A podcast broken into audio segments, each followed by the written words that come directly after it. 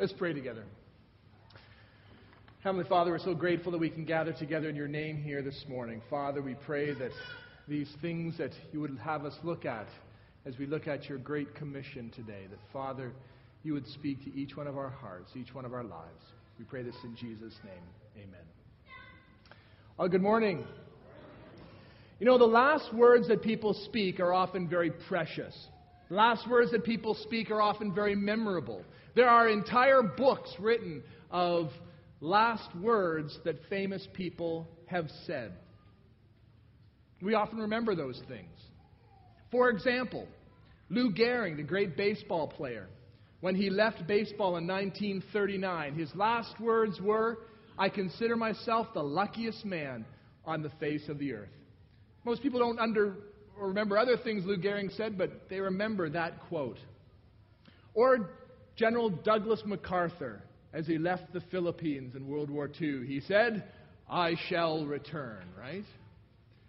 Often, last words in movies are things that people remember. For example, Dorothy in The Wizard of Oz says, There's no place like home. Humphrey Bogart in Casablanca turns to Ingrid Bergman and says, Here's looking at you, kid. And Rhett Butler in Gone with the Wind says, Frankly, my dear, oh, I, I better not continue the rest of that one. But last words are often very precious. Last words are often very memorable. And as I was considering what my last words would be to this congregation, I thought I would instead go with the last words of Jesus. The last words that Jesus gave to us before he returned to heaven. They're recorded in Matthew chapter 28, verses 18 to 20. You can turn with me in your Bibles or follow on the screen. Matthew 28, verses 18 to 20, it says this Then Jesus came to them and said, All authority in heaven and on earth has been given to me. Therefore, go and make disciples of all nations, baptizing them in the name of the Father and the Son and the Holy Spirit, and teaching them to obey everything I have commanded you. And surely I am with you always to the very end of the age. Jesus is saying here to his disciples, I'm about to leave, I'm about to go. But, disciples, I am giving you three tools, three things that I want you to use until I return. Three things that if you take them and you use them, you will change the world forever. What are those three things that Jesus gives to us? What are those three tools that He's given to the church and He expects us to use until His return? Number one, it says in verse 18. Jesus starts here by saying, All authority in heaven and on earth has been given to me. And by implication, what He's saying there is, if all authority on heaven and on earth has been given to me, then all authority on heaven and earth has been given to you to go. That we have God's authority. The word for authority there is the Greek word exousia. Exousia is another word for power. Exousia means that which is lawful, or that we are allowed, or we have permission. In other words, God is saying here, I give you the permission to go and to change the world. How can God say that? Why do we have permission to change the world? Well, very simply, the world belongs to Him.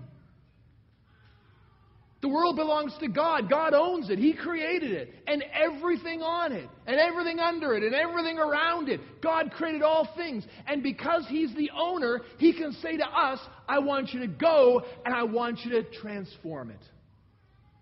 You see, you have to own something if you're going to change it. If you're renting a house, you can't just take a, you know, a, a, hammer and start pounding away and removing walls in that house. You can't do that because the house doesn't belong to you. You have to be the owner. But once you're the owner, you can do it. Now, if someone comes walking up to you out there in the foyer and gives you a sledgehammer and says, I want you to go knock out a wall of this church, you probably shouldn't do it right away, correct? You know, I, you know, if someone just hands you a sledgehammer says, go for it, you know, don't start swinging away. However, if you know that there's a building campaign, which hopefully in the coming years there will be, we looked at some wonderful drawings this week, some very exciting times ahead. But if, if the elders and the, the church meets together and we, we agree that we're going to have a building campaign and we knock out a wall, we're going to knock out a wall, and, and, and, and the board comes to you and says, Here's a sledgehammer, we want you to knock out this wall as part of a building campaign, then you're probably going to do it. Why? Because you have the authority. You've been given the authority of the owners of the building to go and to do it. But it requires authority. What is our authority? Colossians 1:16. For by him all things were created, things in heaven and on earth, visible and invisible, whether thrones or powers or rulers or authority, all things were created by him and for him. It says in Ephesians 1:19, that power is like the working of his mighty strength, which he exerted in Christ when he raised him from the dead and seated him at his right hand in the heavenly realm, far above all rule and authority, power and dominion, and every title that can be given, not only in the present age, but also in the one to come. And God placed all things under his feet and appointed him to be head over everything for the church. All things are under the feet of Jesus Christ. And God has said, go. And only He has the authority because He's its creator. Therefore, if God says go, it means we have permission to go. It doesn't matter what the world say, it doesn't matter what the courts say, it doesn't matter what the government says, it doesn't matter about popular opinion, it doesn't matter about being politically correct or being quote quote tolerant. If God says go, we go. I remember years ago when I was at Philpott Memorial Church, my, my first full time ministry. Naomi and I were just married. And you know, Naomi was a little bit younger than me, and she looked really young. But I remember this one day, I was off in, in, another part of the building doing a Bible study with the youth, and Naomi was in my office typing at the computer. And a precious old saint from the church walked by, and she kind of looked in the office, and, and, and then she said to Naomi, um, Excuse me, young lady, but are you supposed to be in here? and, and Naomi said, Yeah. you know? And she said, Well, I don't think the youth pastor would appreciate you using his computer without permission. And she says, Well, I think I have permission. I'm his wife. And she goes, Oh, I thought you were in the youth group. Oh, I'm so sorry, you know? She had no idea, you know? Naomi had complete authority to be there. Because, you know, what's mine is hers. And what's hers is hers. I don't understand exactly how it works that way, but, you know, um, but no, she had the authority, and we have authority. Almost 90 years ago, the church in Kuwait was formed. And I think I've told that story before. But what I haven't said is that just a little ways from Kuwait, there's another small country called Bahrain. And the year the church was planted in Kuwait, another church was planted by the same organization in Bahrain the National Evangelical Church in Kuwait and the National Evangelical Church in Bahrain. And both those churches, when they were planted, the government gave them strict instructions. They said, You can be in this country, but you cannot tell other people about Jesus. You can do what you want within the confines of this compound, but you cannot tell other people about Jesus. And when we went to Kuwait in the 90s, there had never been a single Kuwaiti convert ever in the history of that church. And the same was true in Bahrain. But you see, about 30 years ago, there was a pastor that went to Kuwait called Jerry Zanstra. And when Pastor Jerry arrived, he was told the same thing that all the pastors before him had been told.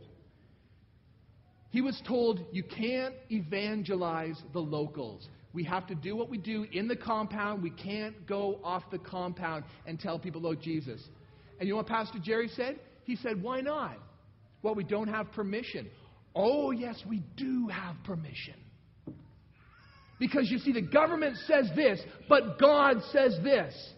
And God's law is greater than the government's because the government doesn't own the land. God owns the land. The government didn't create the land. God created the land and every person on the land. And if God says it's okay to go, then it's okay to go. And the church began to go beyond its borders. And the church began to reach out. And Kuwaitis started coming to Christ. And now you go to Kuwait, there's a church of 4,000. You go to Bahrain, there's a church of 40. Why am I saying this? Almost 400 years ago, there was a reformation of the Catholic Church. Menno Simons was one of the great reformers. And as Menno Simons left the church, one of the greatest evangelistic movements of the modern age started. Do you know that early Mennonites were the most evangelistic group in the Reformation? More people were won in those early days of the Reformation by the Mennonites, the followers of Menno Simons, going out and leading people and bringing people to Christ. But then you want to know something? Persecution started. The church started getting so big so quickly that persecution started. And Mennonites became refugees, traveling from one country to another, wherever they could find a home. And country after country, the ruler would say, Come on in, come on in, we'll let you come in, we'll let you live here. You know, take this worthless land, farm it, make it nice, and then we'll kick you out in a couple hundred years. But all these different rulers said, Come on in, live here. But you cannot tell other people about Jesus. And you want to know something? The early Mennonite church bought into it, it compromised. In order to survive, it gave up the great commandment, the great commission. And it turned inward on itself. And it spent all of its time and its energies just protecting itself from the world instead of being the great army of God that it was called to be. And can I tell you something? The fear still remains. 400 years later, the fear still remains. But who's telling us to stop? The government? Where's the persecution? Colonies exist, but, but where are the things that caused the colonies to form in the first place? They're gone. They're long since gone. God has said, Go. God has said, Take the gospel I have given you and take it to every la- tongue, tribe, and language. He has given us the permission, and there is nothing under heaven that can stop us from doing that. We have His authority. God given authority, and nothing can take that away from you. Don't let anybody ever tell you you can't witness for Christ. Don't let anyone ever tell you you can't preach the gospel. And you know what? The government can't tell you to do that, but you want to know something? I can't tell you to do that either. The church can't tell you to do that either. If God has placed a ministry in your life, if God has placed, if God is, if God is trying to birth a movement in your heart, then go for it. You have the permission to do it. You may have grown up in a church that didn't give you permission. You may have grown up in a church that tried to force you to, to only have certain things that you could do and other things you couldn't do. And people grow up in fear, thinking, oh, I, I'm not allowed to do this. I'm not allowed to do this. I don't have the education to do that. I don't have the training to do this. You know what? It doesn't matter. God has said you have permission. You don't have to wait for a pastor to tell you to do it. You don't have to wait for the elders to okay it. Although it's not a problem to tell them. I mean, it, you know. You have permission. If God is birthing something in your heart, if God has placed a passion in your heart for something, I want you to do it. Do it.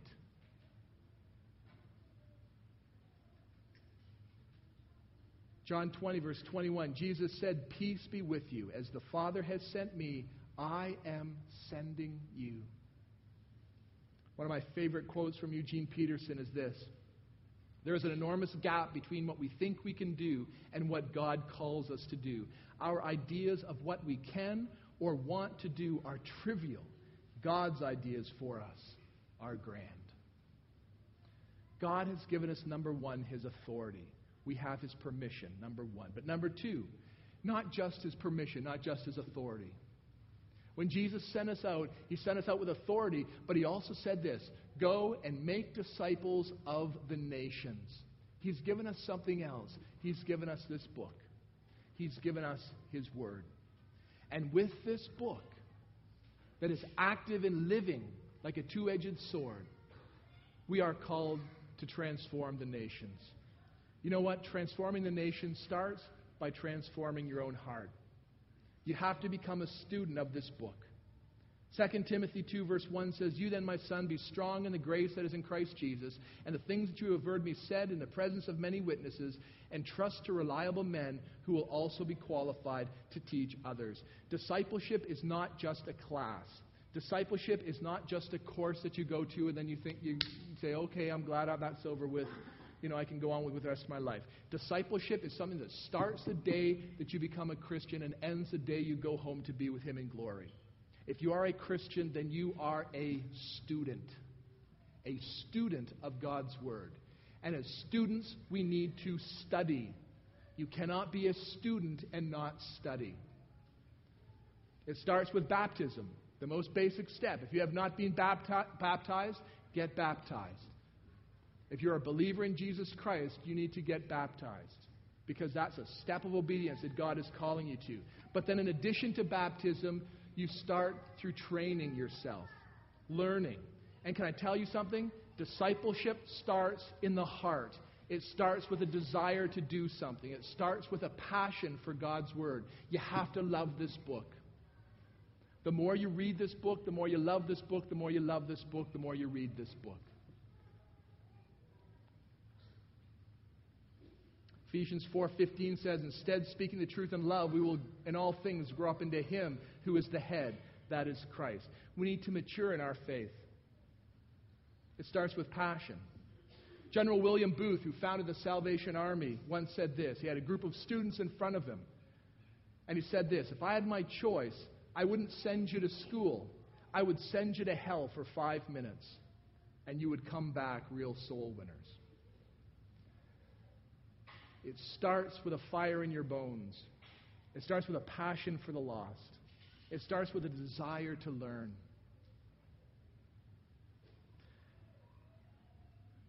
There's a lot of great opportunities to learn in this church. You know, men, I think you should be jealous of the ladies because you know, the three years that we've been here, I have seen the women's ministry do amazing things through the Beth Moore studies and all these ladies, you know, doing homework week after week and taking notes and memorizing scripture. And man, they're, people are growing in leaps and bounds. The men should be very jealous of that, that there isn't that same amount of thing. It starts with personal study. You know, one of the things I've appreciated, um, I really appreciated Bill Giesbrecht. I'll see if he looks up at me now. One of the things I appreciate about Bill Giesbrecht is you cannot talk to him for more than five minutes without him quoting Scripture. Anybody ever heard that? You know, you can testify to that.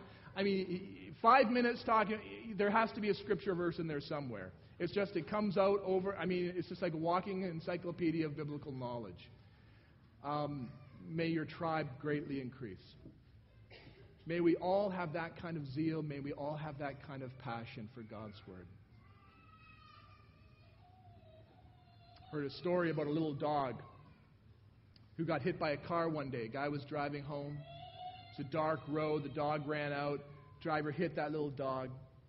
He got out of the car and he went. The dog was laying there on the road unconscious. He got a first aid kit out of the back of his car and began to clean the wounds and bandage the little dog up. And just as he was finishing bandaging that little dog up, seeing that it had no broken bones or anything like that, suddenly the dog woke up and it looked up at this man, and the dog ran away off into the bush. And the man thought to himself, Oh, ungrateful little dog, after I cleaned up all your wounds. That night, the man was home and just a few blocks from there, and he heard a scratching at the door. And he went and he opened up the door, and there was that little dog with the bandages still on it. And next to it, there was another little dog that was injured that the other one had brought. Isn't that a picture of what we are called to be as Christians? We are called to be people that have been healed, have been restored, have been forgiven, but more than that, more than that, we just don't run off into the night thankless. We go find the first person we know that needs that same forgiveness, that same love, that same mercy, and we bring them back to the feet of the healer. God has given us His permission, His authority. God has given us His word, our purpose for everything that we do. And lastly, it says that God has given us one more thing. Jesus said, Lo, I will be with you always to the very end of the age. I, I once ha- asked somebody, you know, why they always drove everywhere and they didn't fly. They said, oh, because Jesus said, Lo, I am with you always. He said nothing about when you're up in the air. You know, uh, that's kind of the King James joke. But um, Jesus said he would go with us. Jesus said that, you know, he was going to be with us through his Holy Spirit. He has given us power. We have his authority, we have his word, but more than that, we have his power. Luke 9 1 says, When Jesus had called the twelve together, he gave them power and authority. That's exousia, authority, and dunamis, which is power, the same word we get dynamite from. Authority and power go together.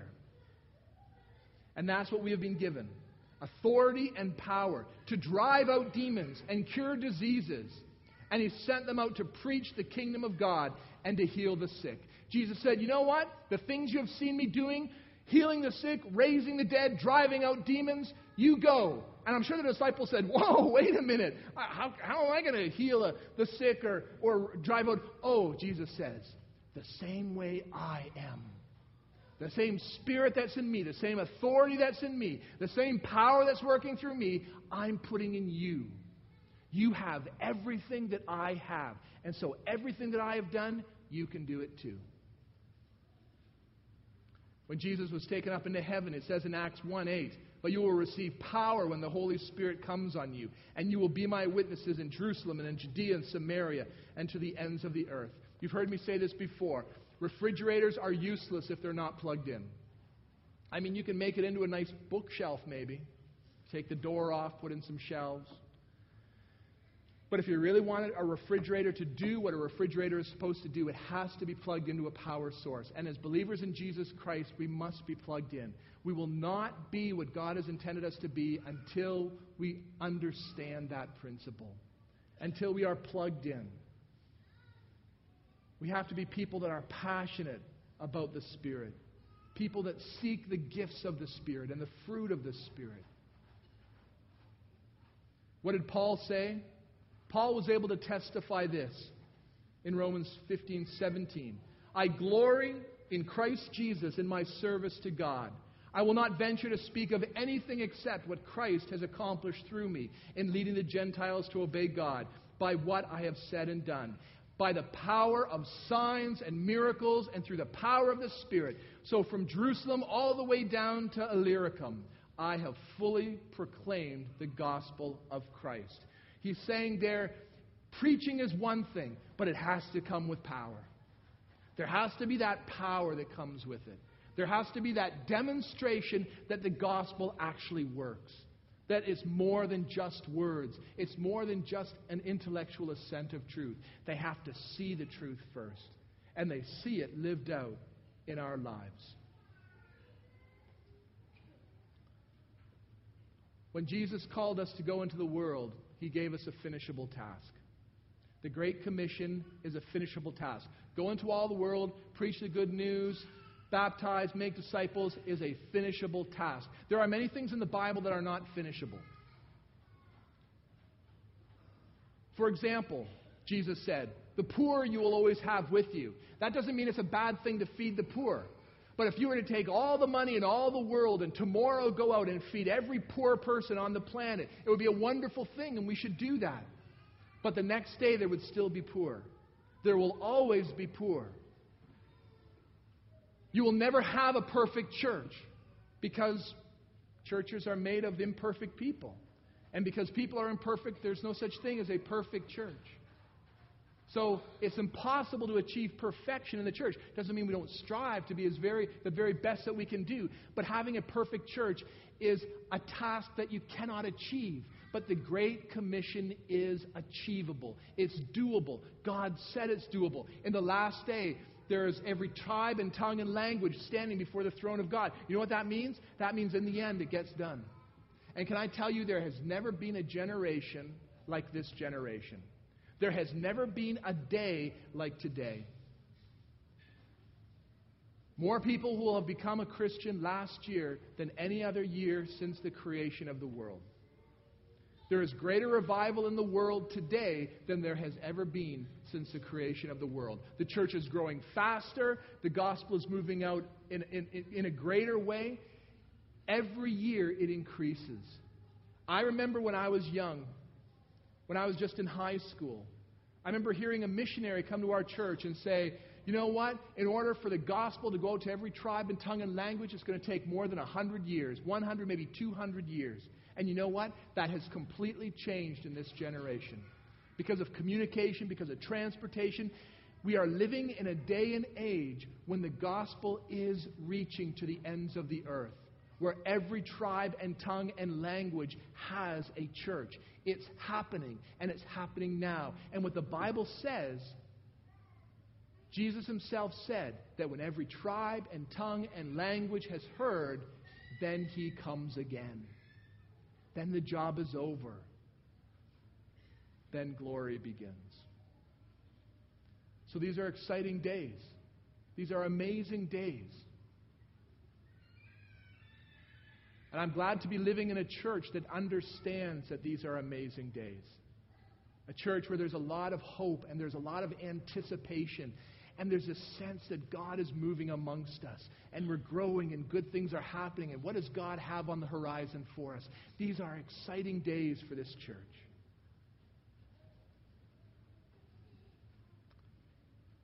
I'll end with a story. You know, many centuries ago, there was this little European village, and there was a single road that led in and out of this little village.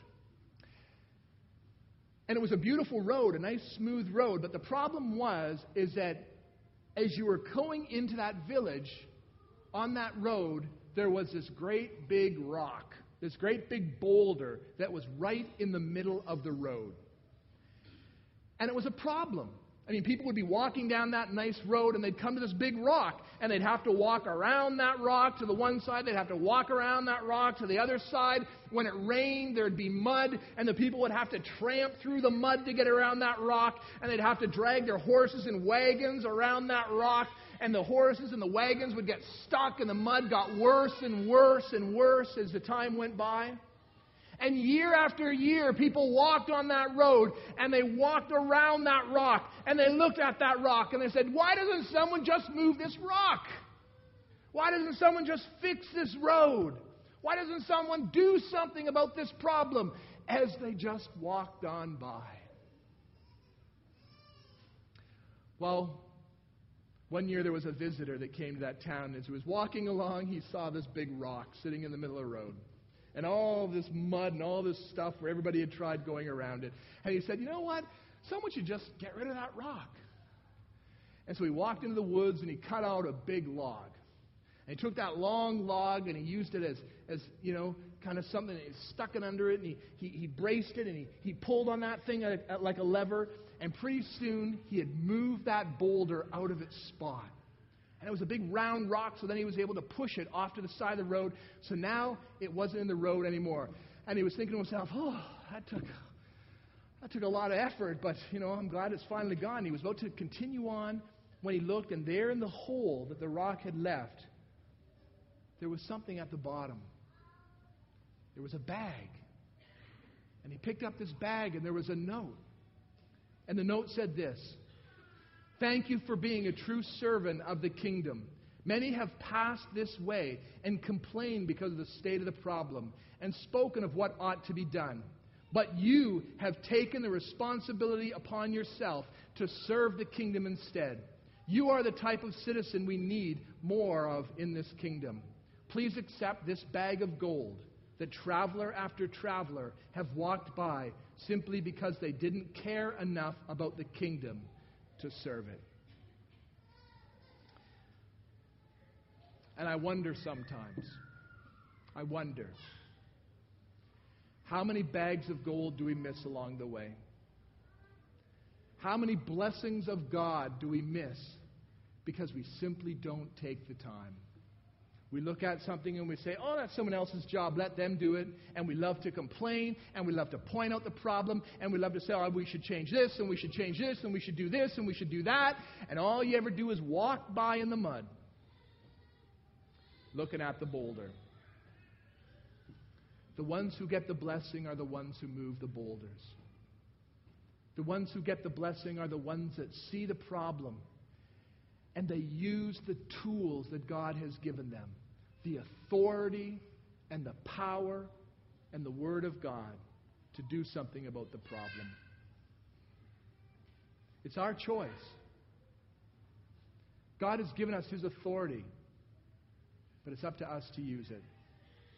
God has given us His Word, but it's up to us to read it. God has placed His Holy Spirit within us but it's up to us whether or not that Spirit will transform us and make a difference in the world in which we live. My prayer is that as we continue forward, I expect to hear great reports.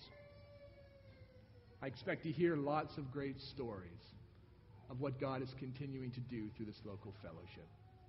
Can we pray together? Heavenly Father, we thank you for your word. Father, we thank you that you have called us to be a community of faith, a people who love one another in, in fellowship. And Lord, we know, we recognize that we're imperfect people. And Lord, we know that sometimes we are so frail in and of ourselves. But Father, we also know that from your word that you have given us these three powerful tools, these three amazing tools to go out and to change the community in which we live, to change the world in which we live. And Father, I pray that you would help us to go.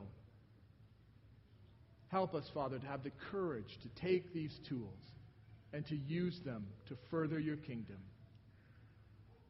That we would embrace the gospel. That, Father, we would embrace your spirit and, and your authority in our lives that we would move and we would live upon it. Help us to be obedient people, Father, sensitive to what you speak into our lives and obedient to it. Thank you, Father, for this place. I pray, Father, your continued blessing upon it. And I pray this in Jesus' name. Amen.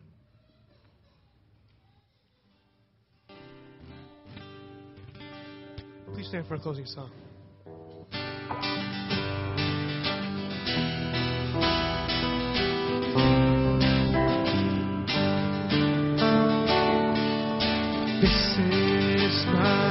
Desire to walk.